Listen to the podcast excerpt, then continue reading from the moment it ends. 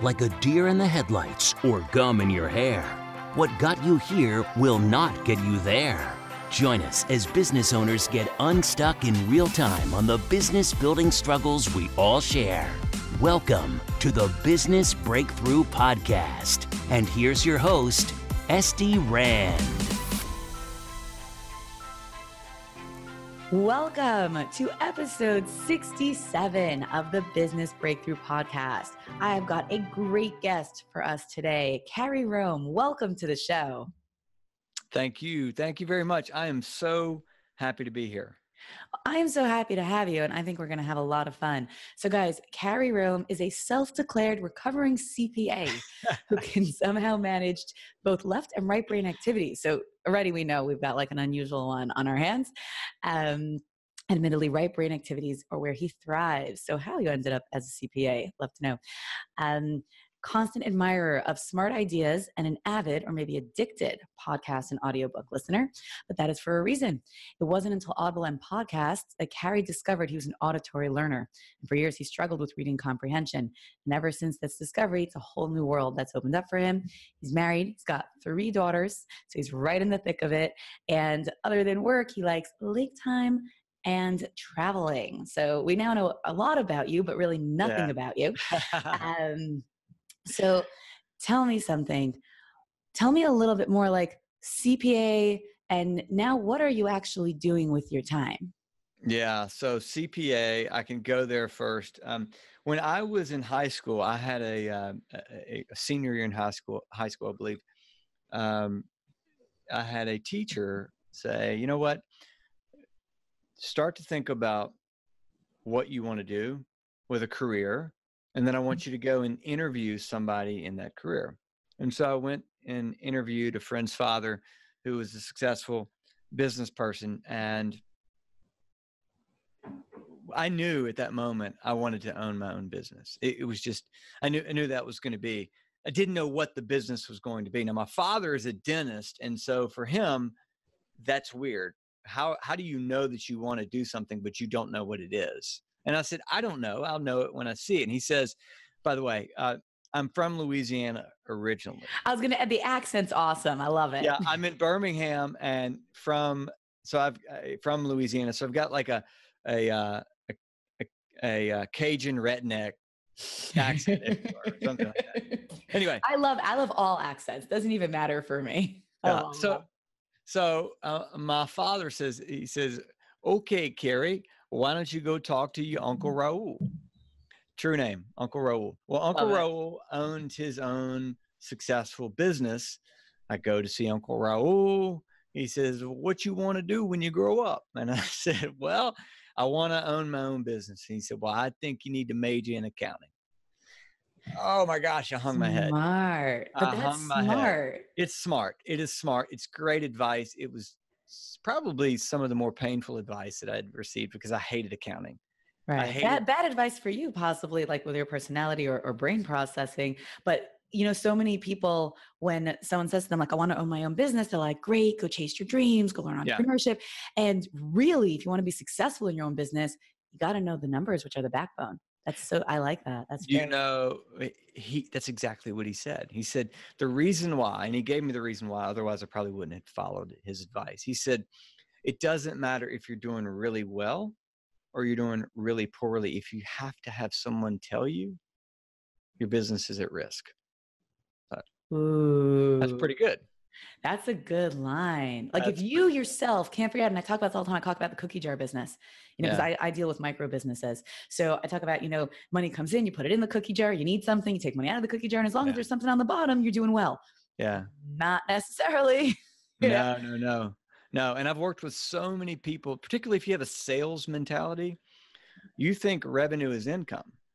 Yeah. And it's not it's not you you can sell a lot and not make any mud make any margin totally and, and you you're on a hamster wheel yeah um, so fast forward get into accounting uh, ended up working at the largest cpa firm and advisory firm in the world at the time arthur andersen um, had a great run this, there. This is a couple of years ago, just a, just a couple. I know. Can you? I just dated myself. Uh, so uh, was there again. I don't. I'm not a debit and credit person.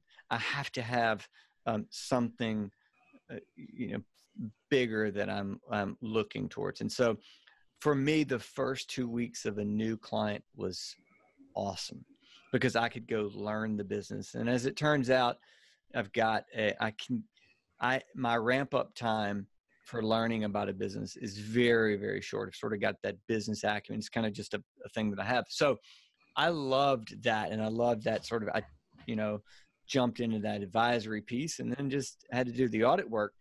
Um, but as I as I was going through that, it gave me exposure to a bunch of different businesses, which was really cool.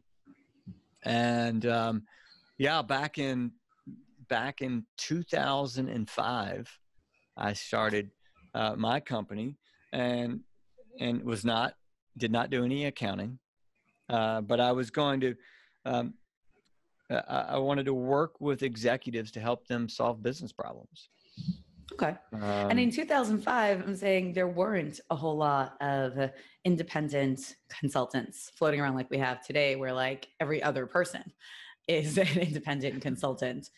So, yeah. well, how, did you, know, you how did you get that out there? Uh, well, yeah, there, there, was a company um, called HealthSouth in 2002, I think 2002 or three. Um, had this huge fraud scandal, and um, they had a firm out of Atlanta that got plugged in, ended up having 300 consultants out helping turn around HealthSouth uh, for three years. And I said, wow, that looks like a pretty good revenue model. I want to go do that. Uh, so I, I, just did it. I, I, I, started with myself. Actually, you'll love this. Um, I had somebody that was going to do it with me, and she decided last minute that you know she didn't want to. She didn't want to do it, and so okay, I'm just going to do it myself. And if if you have attorney friends, sometimes it's probably changed now, but sometimes attorneys will have a really really nice office that where their clients come in, and then they have what's called a work closet and, and that's where they go and kind of have paper everywhere. Well, I rented a friend's work closet, which is about the size of a small bathroom. and so I'm, I'm, I'm in there and, and, you know, this is sort of the first day I'm, I'm an entrepreneur and I go by Starbucks and I, I really wasn't overly familiar with the, the building he was in. I'd come in and parked as a visitor, not as someone who was actually employed, you know, going to have an office space there, which you park in a different spot. So anyway, I decided I'm going to get a Starbucks to celebrate my my uh, launching of my business. I'm walking up the steps because I couldn't try, find the the elevator, and I'm walking up the steps, and I trip and I spill coffee all over the place. Oh my gosh! You know what I did? Uh, I said, "No idea." I said, I am not starting my first day like this. I t- walked back down, got in my car, went back to Starbucks, got another cup of coffee, walked past my mess, which is probably symbolic, um, and, and just started. But when I sat down, when I sat down, and it, it was a computer and an empty sh- sheet of paper, I got this burning sensation in my gut. Like, oh my gosh, it's all on me it's all on me. Um, yeah, that was that was 05. That is intense. But I actually love that and I think that that that's such a great point like for all of everyone listening guys. You know, sometimes something happens, right? And, and it could set off a whole chain of events and you could just undo it. You could just go back and say, "No, I'm not buying into this. I'm not that's going right. through this. I'm going to walk around it. I'm going to go and just redo. Let, us yeah. you know, I always say I wish there was like a control Z on life. Yeah. yeah. Could I could I just undo that? that just, uh, just control Z, whatever just happened. You know, but sometimes you can. You just you just undo it. Yeah. Just go back, pretend it didn't happen, do it again. You're right. You, you brought up such a great point. Things are you're going to get curveballs. I don't. It doesn't matter what business plan, whether it was something that was really detailed or on the back of a napkin, it will go wrong and I think what happens uh, often uh, uh, is that when things start to go wrong, people default to their technical ability, and and and, and so, not that I, I I love accounting, but I could find myself spending time. I don't make money doing accounting. Find a way to outsource that. You make money selling what you say you're going to do, delivering on your promise. Um, yeah, so I love that. Okay, so so you sit there, you're in front of a blank sheet of Mm-hmm. paper and a blank screen. Mhm. And and I think that a lot of people can relate to this. Like I know personally also like I had to start my company three different times. yeah, Um and each time like yeah, there was a certain amount of okay, I'm sitting in front of most Here of nothing, you know? yeah. What'd you do? What'd you do first? What'd you do? Mm. Uh, I did what I do not recommend others do. I bought everyone I know that would go. I bought them lunch or coffee, and I just I, I networked. I did this sort of soft. I'm not selling you anything, but uh, yeah, don't do that. Don't don't do. Have a phone call. Start to start you know, I probably, I would say that I, I, I launched with a vision, but not really the tactics that were going to get me there. And I sort of stumbled through the tactics. Um, yeah, early on, I, I would- say, I, you know, I, I did. I just sort of stumbled through it. I found my way. I'm a, I'm a, I'm a sort of natural networker, and Right, that and that's what you tried to start doing, just not maybe in the most ideal way. How'd you get your first client? How'd that first one come in? I did the work. I did the work myself, which was not my business model. My business model was to go architect a solution to a problem, then bring in a SWAT team to solve the problem. Then I go on and do the next one and I architect that team and then I bring in a SWAT team. And so I'm spinning up all these teams of people solving problems, right? That's, that's pretty much consulting in a nutshell. Right. right. So, but I had to go and do the first one. And so the But how did you sell the first one? Like I wanted a lot of people before you start, like once you get that first client, I feel like you kind of open the gates, yeah. you know? Um, and I know for me, my first client was just a referral. Like I first got the client, then I built the business. Um, Yeah. Yeah. But it sounds like you sat down, you said, okay, here, I got business. And a lot of people do that, right? They go, yeah, they put up their shingle and they're like, I'm here. And now. Right. shingle is a website and like, I'm here. And I actually had someone call me. She's like, Esty, like, you know, I put up a website and I don't know, the phone didn't ring. I'm like, Yeah. What Why is no one calling? what what do you think happens? You put it up and people just start finding you? She's like, yeah. I'm like, uh-uh. No, no, no. That's no, not how it works. Oh, so how did you get that first person? Well, yeah. So this is pretty funny.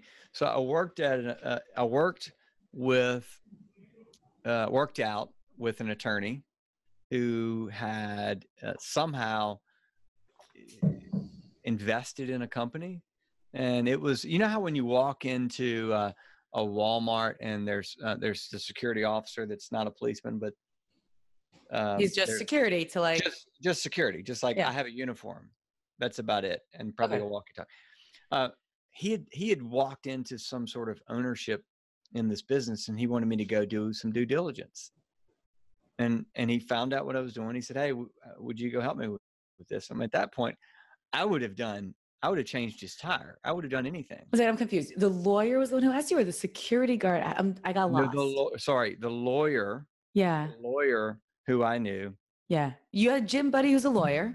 Yeah, who said, "Hey, I've I am um, I have found my way as as an investor." Meaning, he probably didn't mean to, but somehow he He ended up buying into a business. He ended up buying into a business. I need you to go do a little due diligence for me. Gotcha. Okay. Yeah. But where's the security guard come from? That's the business. That was the business. Oh, the business was a business of sending out those kinds of security guards who are not policemen, who just kind of man the door, look official, usually kind of big guys. Yeah, it's basically a temp firm that sends out people in uniforms to go look like a security guard. Now I un- okay. That I think that's where I got lost. Yeah, sorry. got it.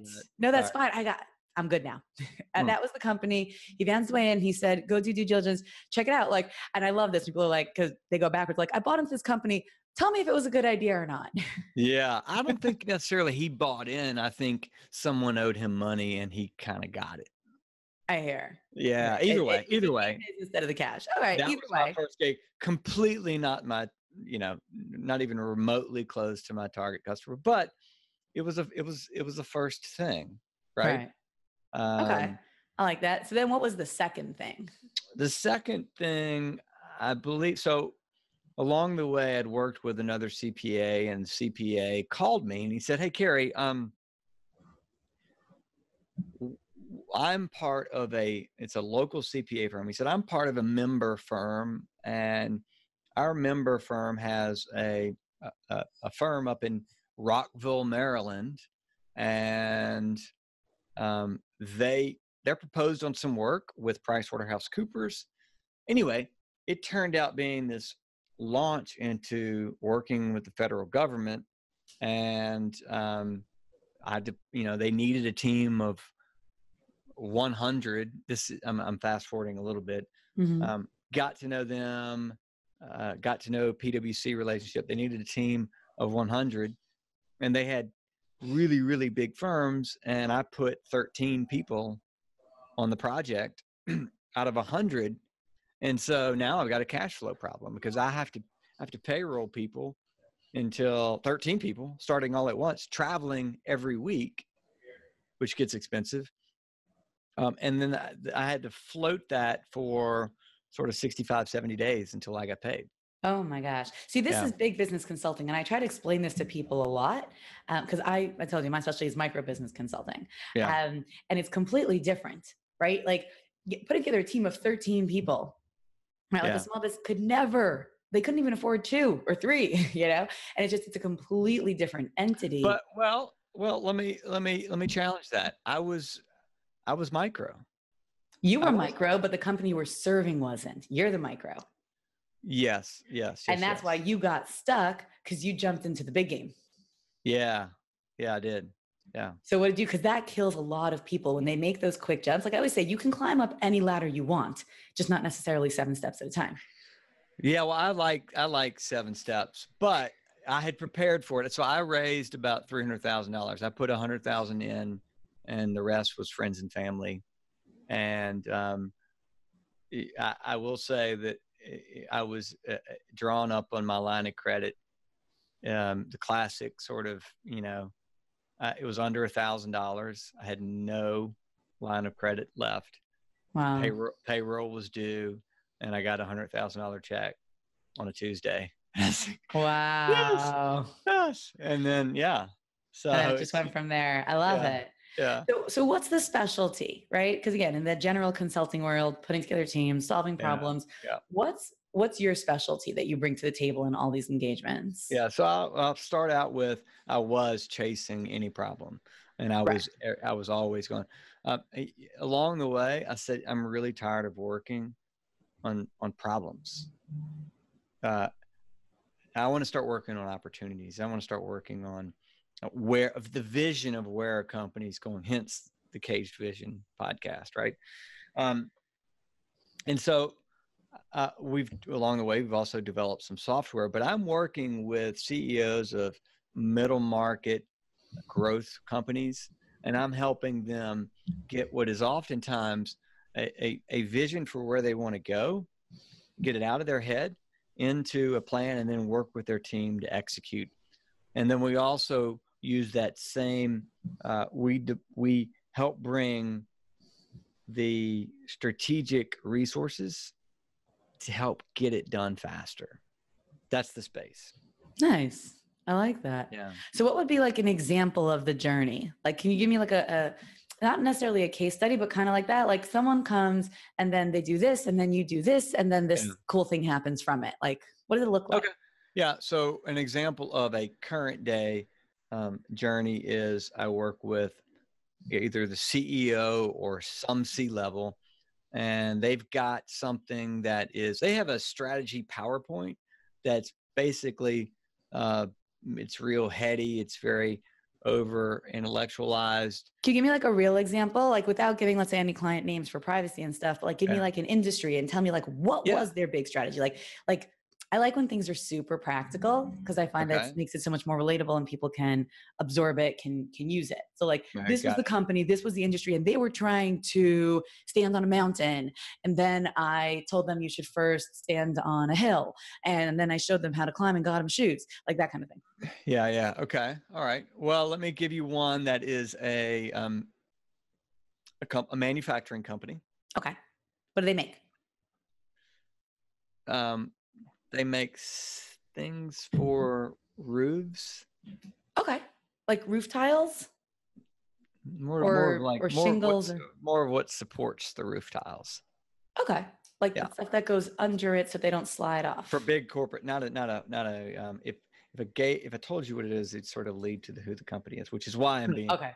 Fair enough. But anyway, fair for- enough. So they, so they make it's like one of these like very technical manufacturing, not the kind of thing an everyday person would ever buy.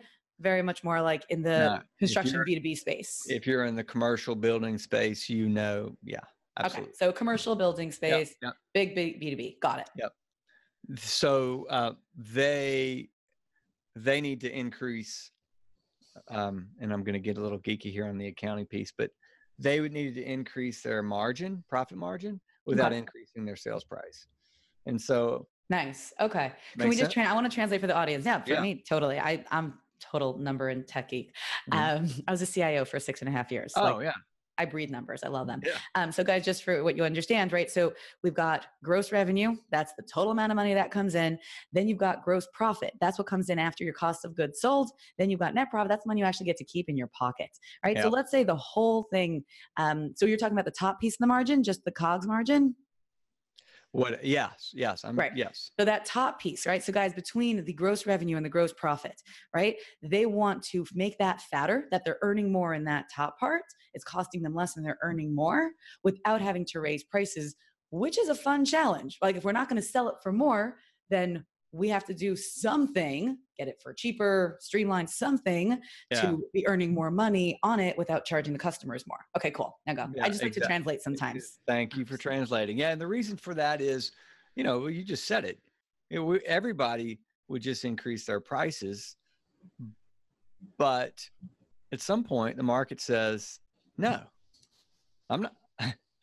I'm not- totally. You, you hit Yeah. that ceiling of like, Yeah. you know, you've lost people. Or like I teach my clients, you know, if you're going to raise your prices at a, you have a very small window before you have to totally shift the brand, change what you're offering. Like everything has to shift. You can't move one thing without moving a whole lot of things. And in certain industries, there are ceilings, and that's it. Like you just you can't. Exactly. So in this particular instance, I unpack what the CFO wants based on what he needs to deliver based on what the CEO wants. As I start working with their team, I, I I understand that there's six manufacturing facilities and they're running a 20 to 40% overtime rate. Ooh. There's that's low hanging fruit, right? Yeah, You're that's an easy eating- one. Oh, you're just oh, we have to translate again, guys. So Yeah. 20, 40% overtime rate means that the overtime rate means they're paying people more on those hours. So there must be and a half. understaffed Yeah. or yeah, they're they're either understaffed or they're just not working efficiently or something's going on, but there's a whole lot of extra money being spent there. That's just like, well, if I just hire more people or I make them more efficient, boom, that cost of labor is like way down. That's right. That's right. And so you've got you've got a challenge of um, six different operating plants that each have a plant plant general manager that's in charge of their own like it's sort of like their own company right Totally. And were the rates consistent across all facilities or was there one or two facilities that were kind of ruining the curve for there- everybody? there were there were a few that were peaked and i'll get in there's some complexities around that Yeah. but in the end as we started to unpack this we said okay in order to achieve the goal that we want we need wouldn't it wouldn't it be better to get and you're going to love this from a as, as a recovering cio wouldn't it be good if we looked at the data that we have and see if we can put that in the hands of the salespeople to look at scheduling to determine whether or not we're selling into an already packed schedule Interesting. and if we do that, there may be times where we have we are operating under capacity and therefore it might make sense to discount the product. But if we're over capacity and we're already spending 20, 40%, don't sell something at a discount because then you're killing margin even worse. So if we can take that information that we have, move that to the front, train the sales team, we can really start to move the needle on this margin thing. I like that a lot. And I actually yeah. just speaking to a client this week, it's a micro business, small business. They're not so micro. They got they've got like 40 key employees and then another um, couple hundred contractors. They're kind of mid-size. Um, and uh, but from when they started, their sales team was siloed. When I teach micro businesses, I teach them to integrate their sales um, yeah. from the beginning. Yeah. Um, but their mark, their main marketing guy was a corporate guy. And so he came in and he immediately siloed marketing, sales, HR, everything went siloed. And, and this is exactly the kind of thing that happens, right? So guys, yeah. siloed meaning like in an independent. So the sales team is not communicating with manufacturing, who's not necessarily communicating with marketing. And so they might be driving a ton of sales that are even discounted when people are being paid overtime and boom, everything's all the money's getting eaten. Right. Yeah, Esty, when I when I started to talk to the director of IT and I said, Hey, um, I, I said, show me the entire process overall and then i want you to map where the data is where do we where do we have information mm-hmm. and, and he's there he said why would we want to give the salespeople this information couldn't fathom it ah oh, i can't stand it it's but so it, but, because that was but that's not his job his job was to make sure the it infrastructure was up and running. I know, but it's almost like in these companies, like it's almost like departments compete with each other, but they're supposed to be like it, it's like their hands that are like you know digging nails into the other hands. It's like I'm sorry, do you guys realize you're part of one body? Like you're supposed to be working together here, not like trying to kill each other. Yeah, so much of it is is is um, solving for the problem you created. Yeah, and and it's in silo. But you know, if if for a micro business, it's not any different. It's just smaller it's smaller and it depends on the business owner, right? So some business owner, everybody has some superpower, you know, and some sub superpowers, and then some like you know kryptonite, you know, and and uh, and the best thing is obviously leverage your powers, you know, and and kind of sub not substitute supplement yeah. right um, and what will happen though is is they'll get contractors or other independent professionals who don't communicate with each other mm-hmm. who don't necessarily, the business owner may not be able to kind of absorb all of it. And so, like, one of the reasons we actually built our company, we're full service creative consultancy for micro businesses. Mm-hmm. So, you'll get the finance guy tells you that you have to spend, like, you can't spend more than X. You get the marketing guy who says you have to spend X plus 10. And you get, you know, the operations person who says, well, you know, we can't work with any of this, you know, so we need a whole different set of, and, and no one's, no one's overseeing the whole thing. Um, and as the companies get bigger, it only gets worse. But I love that you went after the sales schedule because most people would just say, okay, you know, we got the overtime, let's minimize that, let's get production going more steadily. I love that you went because business really is one body. All the pieces yeah, yeah. really make a difference. That's such a cool idea. So wait, then what happened? I'm like on the I'm such a geek. I'm on the edge of my seat. I'm like, then what happens? Then what happens? This is my bedtime. Um, yeah, then what happens is I move into the other we're in the process of getting that information in the hands of the salespeople, and then I'm moving into the IT department and figuring out what we can do to shore up that component of the business. But everything you just said about the disconnected nature, that's the problem we solve. I we love that. And we use the system we've developed and the software we've created and a client portal, and we eliminate all of that. Now, I will say it is not, you don't snap your fingers and, and it happens. It's a discipline that you commit to. Yeah. Totally. I love that. That's awesome. So, what would you tell a small business owner? Because it starts. It sounds like you, you know, you work with more, like you said, middle growth companies. These yeah. are obviously larger companies. Yeah. Um, our listeners and you know, my audience is is more like these micro businesses, solopreneurs, mid-sized companies, or, or would be yeah. entrepreneurs. What would you tell them is something really important as they build from that more foundational place? Yeah, I'd love uh, the solopreneur's journey. I think the fundamental question is do you want to be a solopreneur? Or because because you because of what you do is is is like creating art? Or are you like me and you just started out as a solopreneur and you want more? And it's a different path and a different journey for that. If it's if you if you if you see what you do uh, as more of an art more of a job shop type then then then then do that don't worry about growing and expanding but if you want to grow and expand don't you know don't get don't limit yourself by only ever thinking about trading time for money. So what should what would they need to do? And I, I talk about this a lot also. It's like, what do you tell them, right? Because people come in when they come in as a solopreneur, they very Right. often come in with the talent, the skill, a discipline already, and they say, okay, well, let me bill out for it myself instead of working for the man. I'll work for the men. Yeah, That's kind of how I look at it. You know, I always tell people like, well, I'm tired of having a boss. I'm like, well, get ready for 50. Yeah, get ready. I would say find a way to document your expertise in a product uh, of some sort and don't sell it based on time. Sell it based on the value that you deliver from that product or service. I love that. Can you And give an example of what that would look like for someone? Take you know what? Uh, Let's let's say you came as from a CPA, right? And I have a bunch of um, clients that are accountants, bookkeepers, Yeah, CPAs. Um, what would that look like for someone? Let's say you know, let's say similar to you, but obviously very different because of where you landed. Yeah. But they leave their CPA firm. They say, I want to go solo, um, and so they start billing out as an accountant, as a CPA. They said they go look for some Mhm. clients, Mhm. they go make some lunch dates or just some phone dates, you know. yeah, yeah, yeah. And uh, what, and again, accounting especially is such a, a service industry. What could someone like that do to stop trading dollars for Yeah, so- hours? So, let, let's say that you're an accountant that you specialize in in, in valuations, and you have, you know, I, call it your yes and.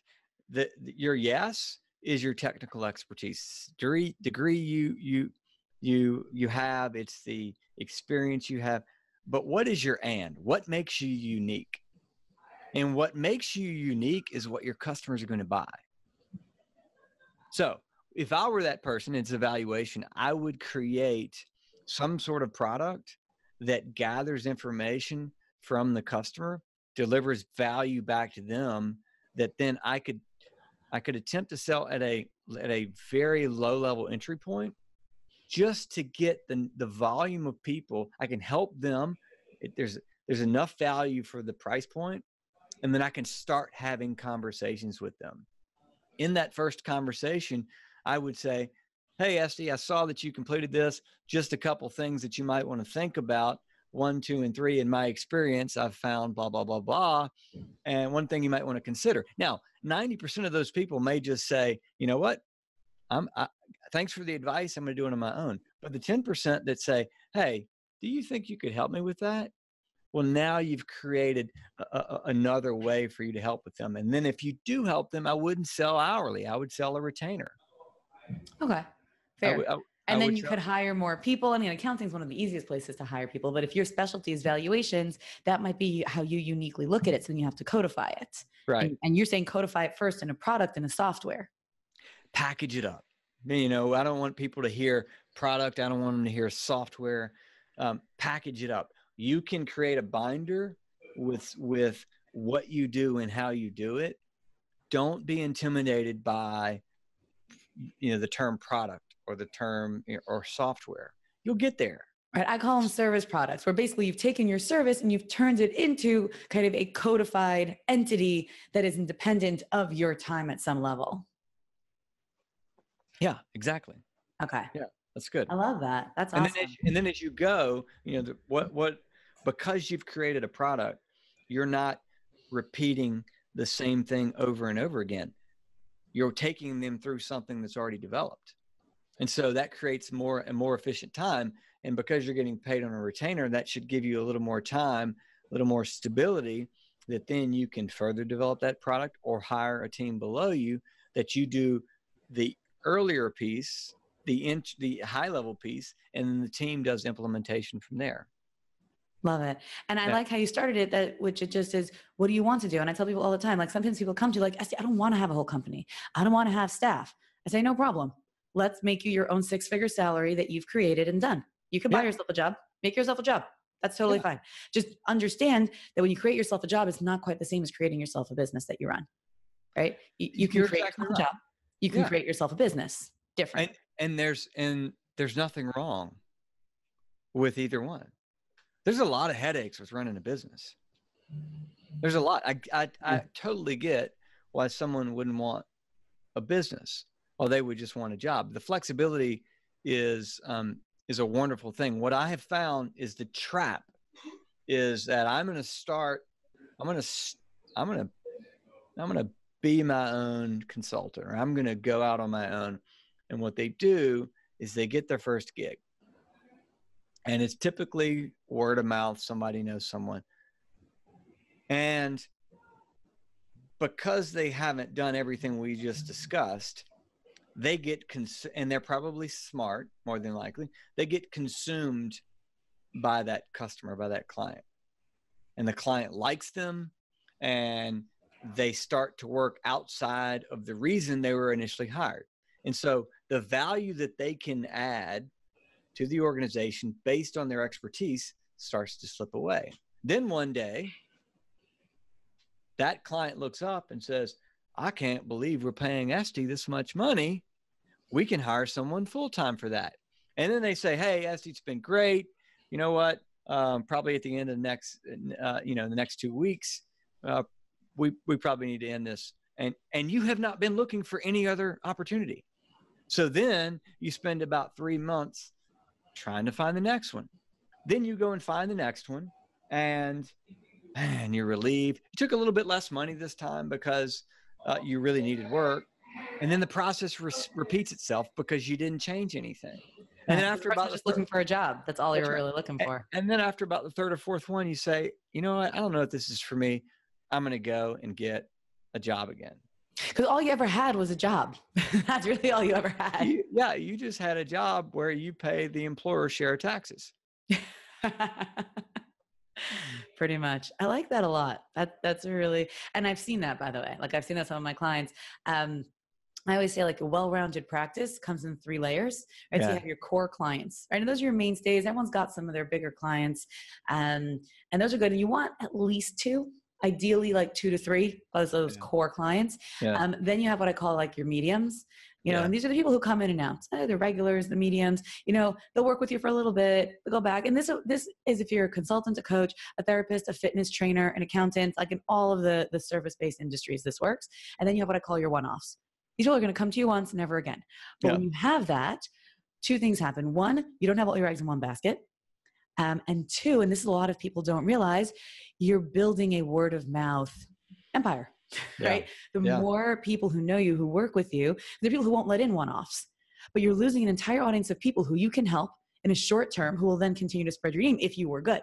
And yeah. I teach, um, my, my superpower is actually marketing. I'm total right left brain combination weirdo. Um, so I teach viral, like strategic word of mouth. Yeah. Right. And part of that is you got to have people that you help that can talk about you.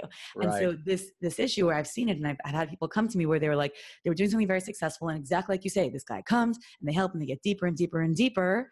And then when that ends, they've got nothing. Nothing. And they've got yeah. no word of mouth because they haven't been working with anyone else in who knows how long. And they start from zero. And all I've got is a, they just need to get a new job. That's all. All it is that they're pitching themselves. Now we're in the gig economy. Even big companies are hiring people like this. All they're doing is buying themselves a 1099 job. Yeah, yeah, that's exactly right. And the hard part is, uh, you know, oftentimes people don't really appreciate um, documenting success. They don't really appreciate networking. They only look to networking when they need something. I've had people that I hadn't talked to in, in 15 years call me up. Hey, can you meet? Yeah, absolutely. Get meet with them. You know, turns out they are switching careers and can you help me network? Because they know I'm well networked. I introduce them to five CEOs or executives, say, Hey, I really think this, you know, they never reach back out. I'm, I'm thinking, I, I don't understand. It's really no different if you're a solopreneur and you network only to only when you need a gig. You're doing the same thing, the exact same thing. And I think that um, if you're if you're going to commit to to being on your own, whether it's just you or you want to build a business, one of the things that you have to commit to is is networking and writing about what you do in some form or fashion. And we could, I mean, I know you, you know, content and, and how you describe what you do and your success stories is it, it just it sort of dominates these days. I like that. Yeah. And and a lot of people don't because they get like you said completely embedded and you know so many people operate from that place of fear that when it's like you know the fear is released they just they go they go dark right? Like Yeah, okay i'm safe yeah. now. I'm Yeah. here now. I'm safe now. And they don't they don't project further because they don't even want to think about what if i ever leave here? Ah this is good this is good. Like they don't they don't go that far. No, no, no. And I would say, you know, there's a great book called The Power of Habit. I don't know if you've ever oh my gosh i love it. Favorite charles book. duhigg is Oh totally one of my people. Fabulous book. he, he he's he is uh, i just love love love that book. If you're listeners if you're listening to this uh, please go buy or listen to that book. But i would say after you finish reading that book the next thing to do is make it a habit somehow some way documenting it doesn't have to be tremendous but document um, and you don't have, you don't even have to publish it initially. Just get in the rhythm get in the habit of it. But i would say document what you believe about what you do and why you feel so strongly about it just start writing it. Three paragraphs. What you'll find is what you're looking for is consistency. If you consistently say the same thing build on that. Go look for some other podcasts or books that can help you grow that. If it's one-off ideas uh, I would say don't go down a rabbit hole uh, because that's going to confuse your market. I like I- that My habit is I wake up every morning and I write a LinkedIn post. Um, and I- I'm very active on LinkedIn, and that's what I do. And so I and that is there is a there is a consistent theme. And I was um, I, I still don't know that I'm good at it, but I'm I, I was really really not good, and then I got a little bit better, and then I got a little bit better. So don't don't worry about it, right? Totally. That's actually one of the things we teach. I'm also super active on LinkedIn. Yeah. It's part of what helped my business really take off to like stable revenue.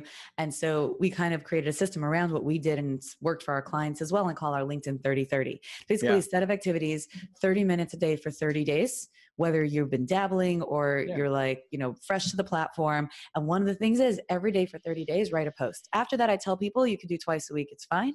But Yeah. every day for 30 days, put something out there because it's just like you're saying even if you're not very good in the beginning you get better you see what resonates with your audience you start to find patterns totally and then after that you want to do it less often cool but in the beginning especially if you're a newbie I tell people Yeah. No one really they don't remember the next day. If it They was don't. bad first of all if it was bad no one even saw it probably. Like what so 15 people saw something bad? Great don't write something like that again. Yeah, all good move on. Yeah. and social media is great like that you know it's it's the it's the best part and the worst part of it right? Because you do something good in two days it's gone too. You do Yeah. something terrible in less than a day it's gone because no one really noticed. But you know, I think what it'll do is it when when people actually commit to it mm-hmm. and they say, "I'm going to do that," that's you're really going to start to separate the crowd.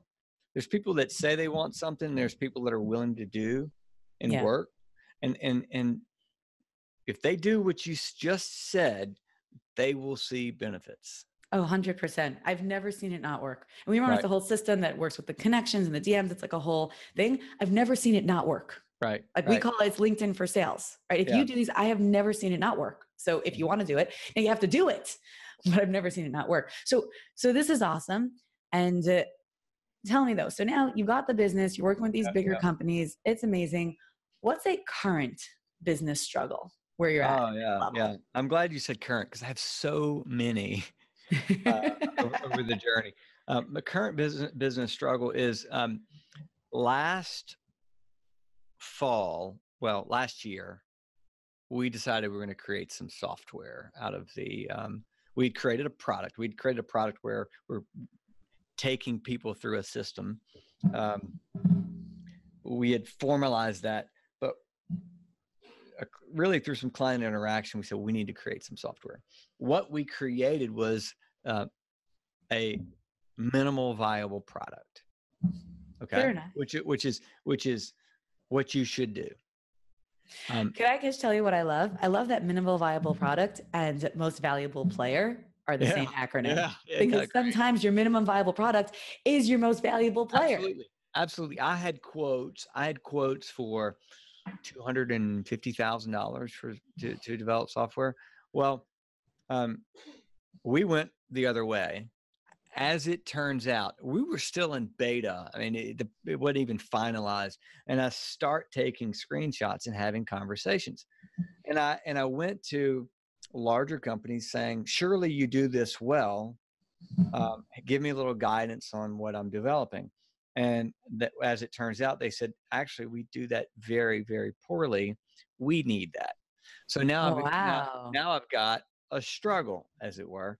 I have developed a minimal viable product, and what I need to develop is an enterprise solution.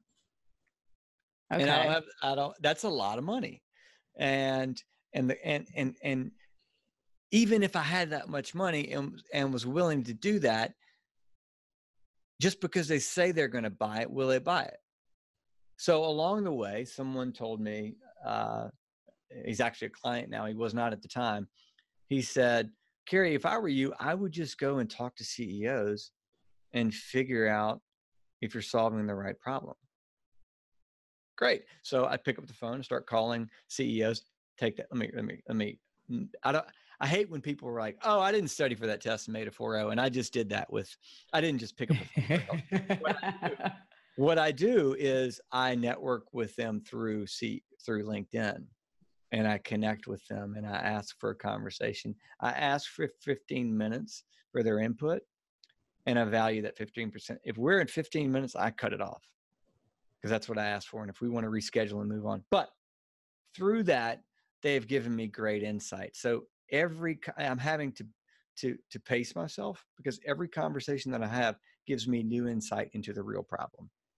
cool. And it's Yeah. not the problem you thought you were solving the first time. Well, the so what I had is you've heard of the curse of knowledge. Yes. Yeah. So I, I, I'm I'm I'm eating up with the curse of knowledge because it's something that I developed, and so what I created was something that was extremely intuitive to me. That at the time I'm thinking, well, why could why wouldn't this make sense to everyone? Well, it's because they haven't been doing it for ten years. Right. If, if it made sense for everyone, they would never need to hire you. Yeah, exactly, exactly. So um, what I did to overcome that struggle is say, okay, I know this market wants it. I'll give away the software for free, and I'll I will coach executives through this. From that, I will learn a tremendous amount through the process, and make it better down the road. Okay. And is that working? It's working fabulously.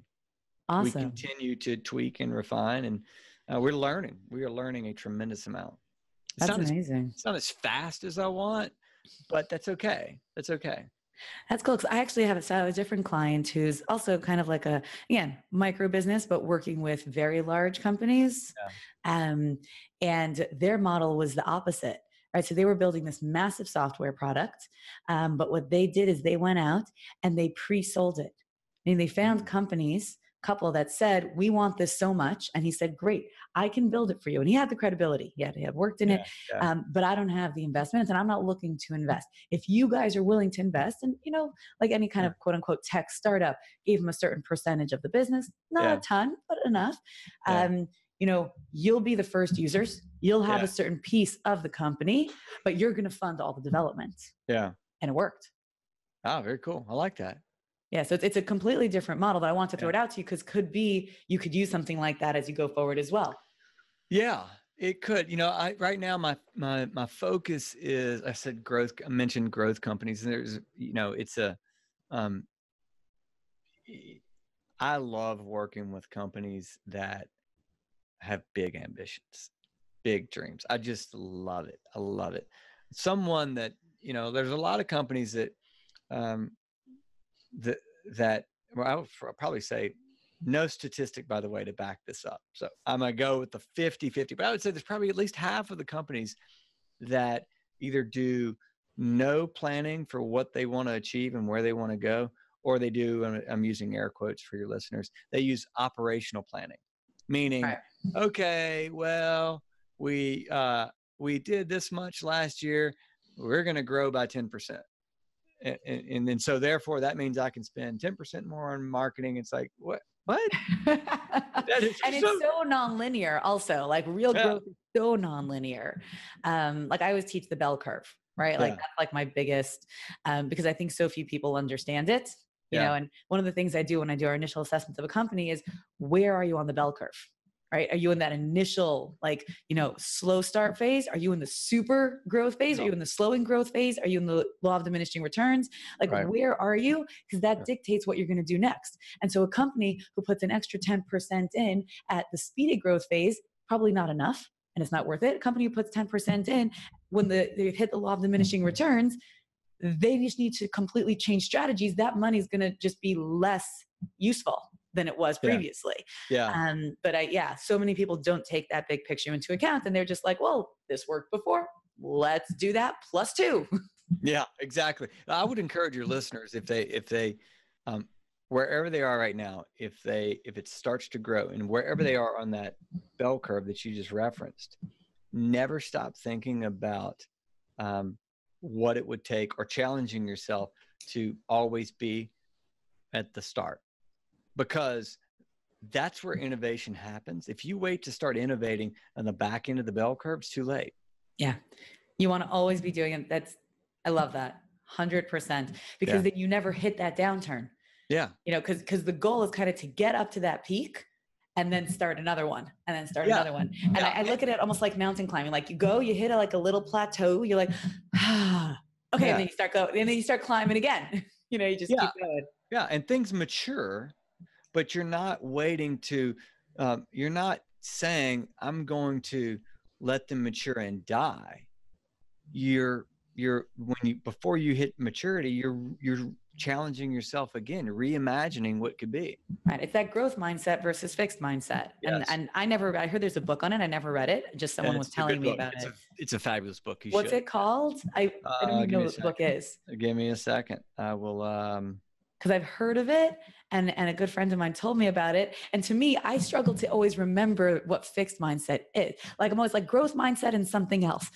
like there's there's growth mindset because I'm so in the growth mindset that I have to like kind of remind myself that there's another version.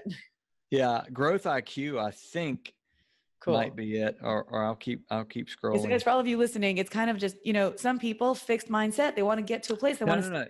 no, no. It's mindset by Carol Dweck. That's what it's called. Mindset. Mindset. Okay. Yeah. Love it.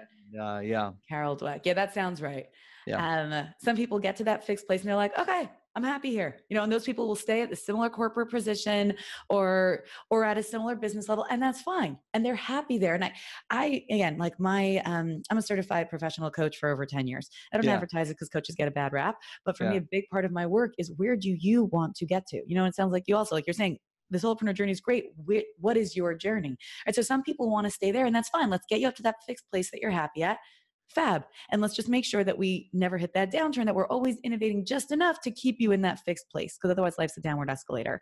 But growth mindset means as soon as I get to that place that I wanted to get to, I'm like, Yeah. all right, did that. Next.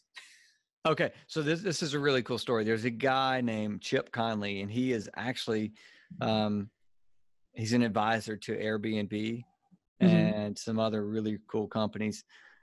But he has started a company um, called Modern Elder Elder Academy.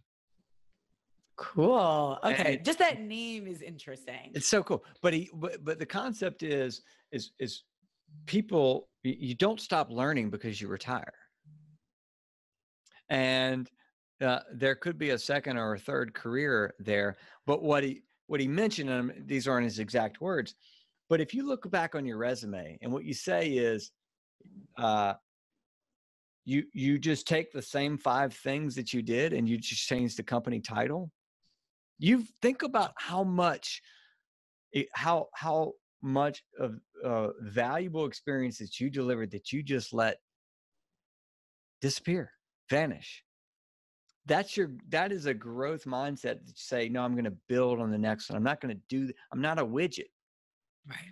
Uh, but anyway, I love that company. That's very cool. All right, I'm gonna Yeah. check that out. Yeah. All right, this has been amazing, by the way. So where where can people find you? Where can they learn more about what you do? Learn LinkedIn. more about I'm- the software. Maybe the software is for them. Like yeah.